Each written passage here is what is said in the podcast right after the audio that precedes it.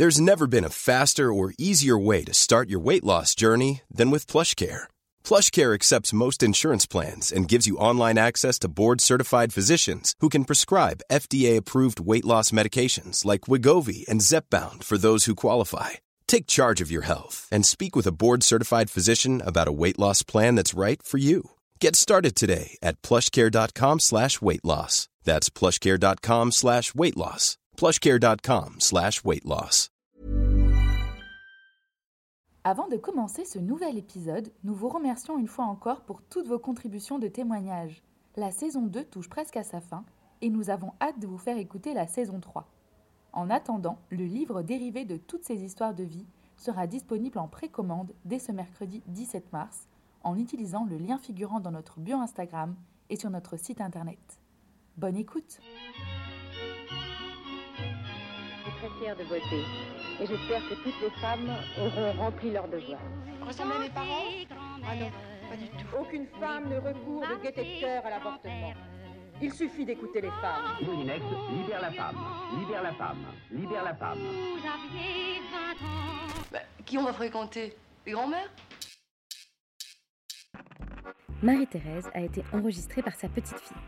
Ce moment d'intimité est l'occasion pour Marie-Thérèse de partager des souvenirs forts de la guerre, notamment celui du Grand Exode de 1940. Elle se confie aussi sur sa découverte tardive de la sexualité et surtout sur un grand moment de fierté pas si courant pour une femme de sa génération. Merci de nous offrir ce témoignage.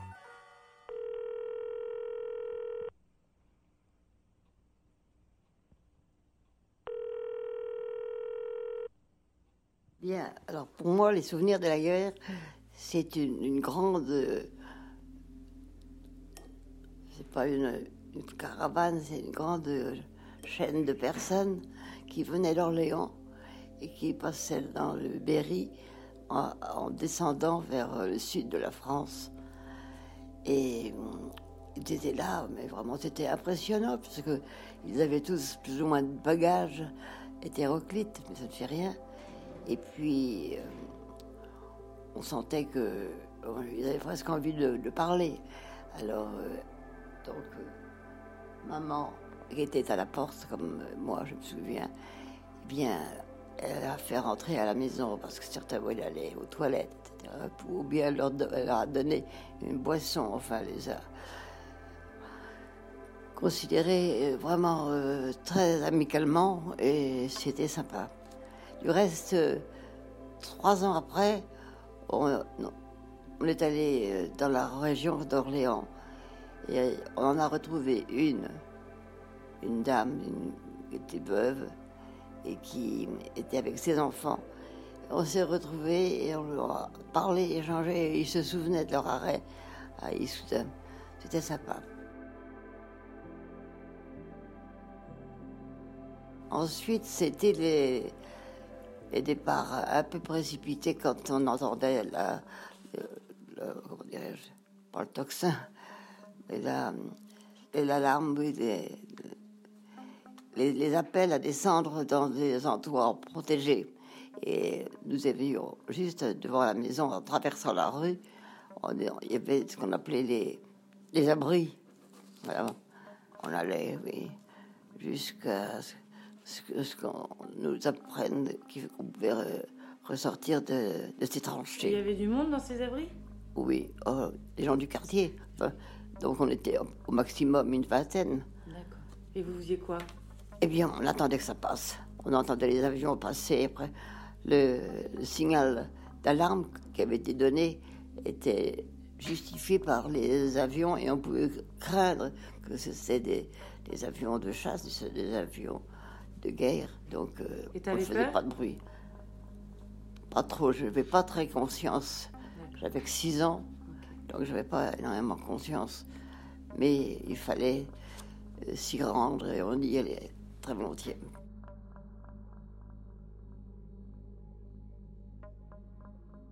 Un autre souvenir de, de la période de, de la guerre, eh bien, ce sont les enfants des réfugiés ou des gens déplacés, que ce soit des militaires, que ce soit des gens de la fonction publique.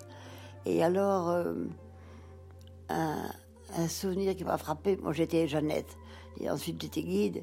Et nous avions des chefs qui émanaient de ces familles transplantées. Et on a eu pendant la guerre des cheftaines qui avaient beaucoup de, de poids, d'influence et qui avaient une certaine autorité que j'ai toujours beaucoup appréciée. Et elles ont, elles ont eu un rôle utile auprès de, de nous. Ils étaient un peu plus âgés et puis surtout ils avaient une expérience de vie en commun qui était très bien. Et je crois que ça a été bénéfique pour nous et pour elles aussi probablement. Oui.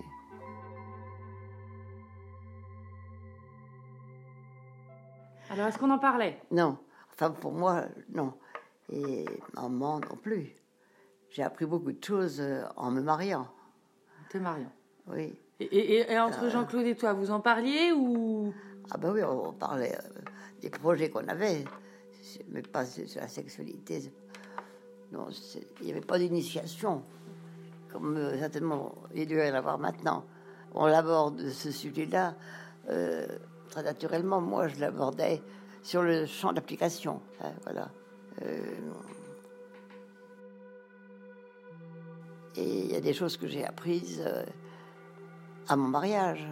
Même le jour, même je me rappelle, j'ai vu maman, elle est venue me voir. Le lendemain, on partait, on prenait leur voiture. Et donc, euh, on faisait un échange de voitures dans le cours de la gare à Issoudun. Et maman s'est précipitée pour me demander comment s'était passée la nuit, euh, qu'est-ce que comment j'avais réagi, etc.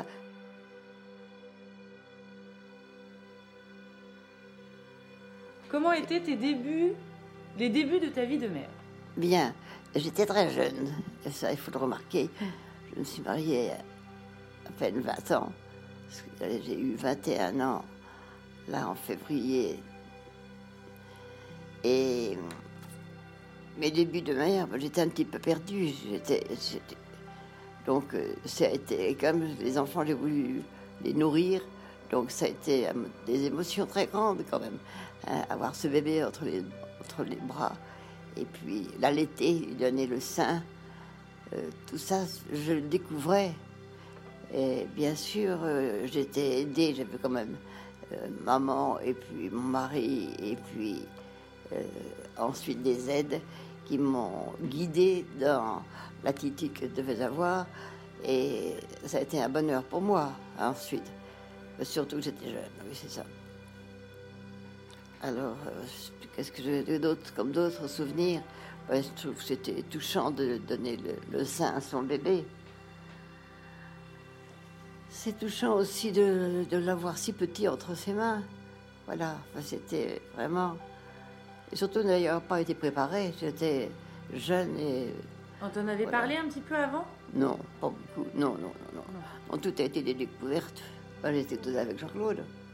Mais il y avait ta Bah, maman disait, ah oui, c'est ça pour, pour les, les premiers soins, les premières toilettes, mais après, je l'ai fait toute seule.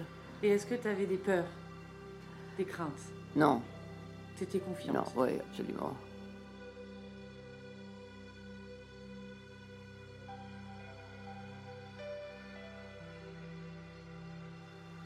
Alors, quelle est la chose qui t'a rendu le plus fier Eh bien, la journée, l'après-midi du 10 euh, octobre euh, 2010, c'est un peu d'orgueil de ma part de dire ça, mais c'est, je m'a rendu le plus fier d'être décoré de la Légion d'honneur.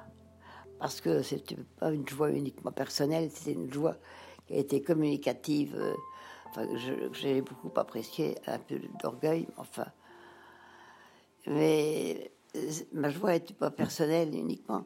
Je voyais tellement les visages souriants, euh, acquiescents à cette nomination, que j'ai reporté toute cette joie sur tous ceux qui avaient répondu présent à mon invitation. Pourquoi j'ai été décorée euh, Alors, pour beaucoup de choses, pour mes 30 années de vie municipale et de vie d'engagé à la ville, pour mon action dans les associations, pour euh,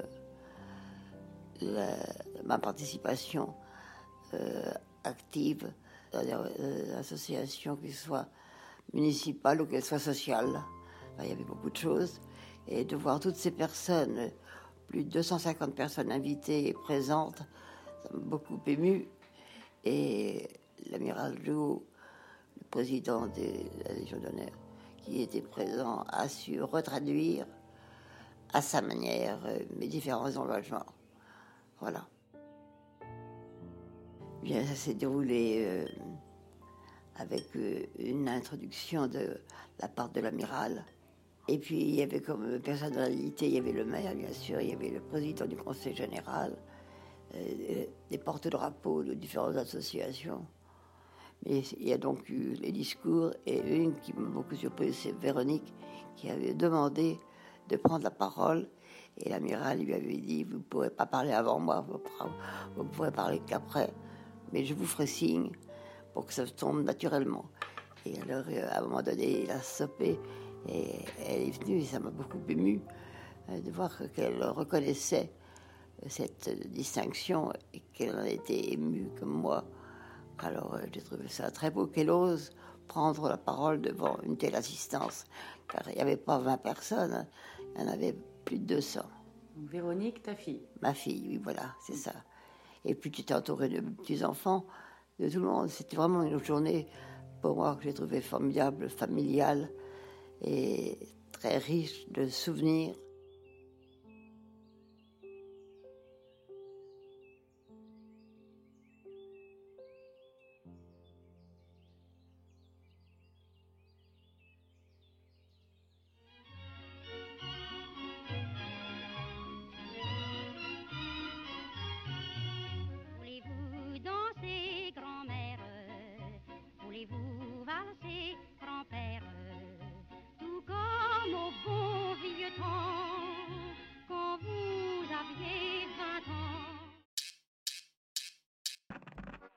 Vous venez d'écouter un nouvel épisode de la saison 2 de Mamie dans les orties.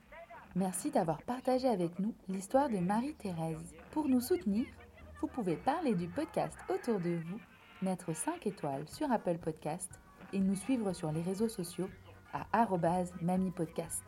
À très vite